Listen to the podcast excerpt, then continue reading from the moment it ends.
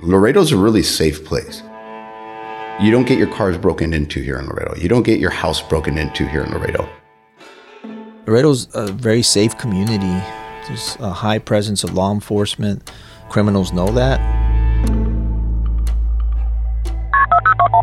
Bring me a water and a towel. Webb County 911.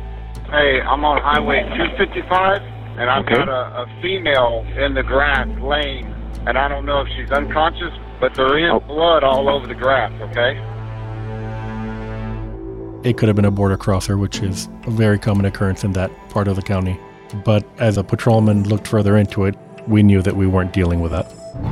This location is about a mile away from the scene of another homicide where another woman was found dead more than a week ago.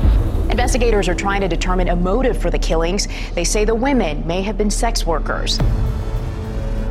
You know what this means? We may have a serial killer on our hands. Hey, this shit is serious, bro. Like very, very fucking serious. We were thinking like, hey, what if this other dude that picked her up, he's driving around right here, right? And he killed her and he's wanting to kill another girl. It could be one of a hundred people. It's like looking for a needle in a haystack. Sure, we got a positive ID. What's this truck right here is matching with the murders that's been happening within the past two weeks. Turn around, please. Turn around. Oh, hey, hey, hey, hey, hey!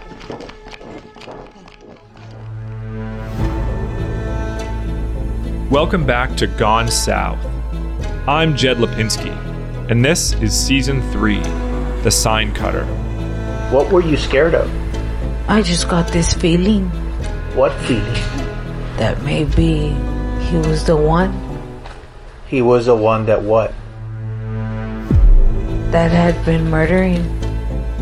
All episodes of Gone South, an Odyssey original podcast, are available on the free Odyssey app or listen wherever you get your podcasts.